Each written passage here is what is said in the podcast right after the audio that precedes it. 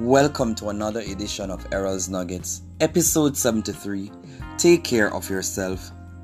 It is vital that you make choices with your well being in mind. Make sure that you are doing the necessary things to keep you in perfect peace. Sometimes you have to let go of the things that are not good for you in order for you to have good health and wellness. It is very important to take care of your body. It is that temple that you live in. You also need to take special care of your mind. It is important to know that the mind is a battlefield where you fight the conflicts of life. So take steps to guard your mind and think on the things that are of good report. You must also take care of your soul. Your soul is that special part of you. Do not neglect your soul.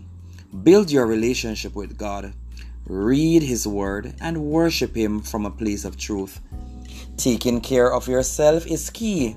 Remember to eat well, rehydrate properly, get adequate sleep, go for nature walks, take breaks, listen to classical music, and meditate on the Word of God.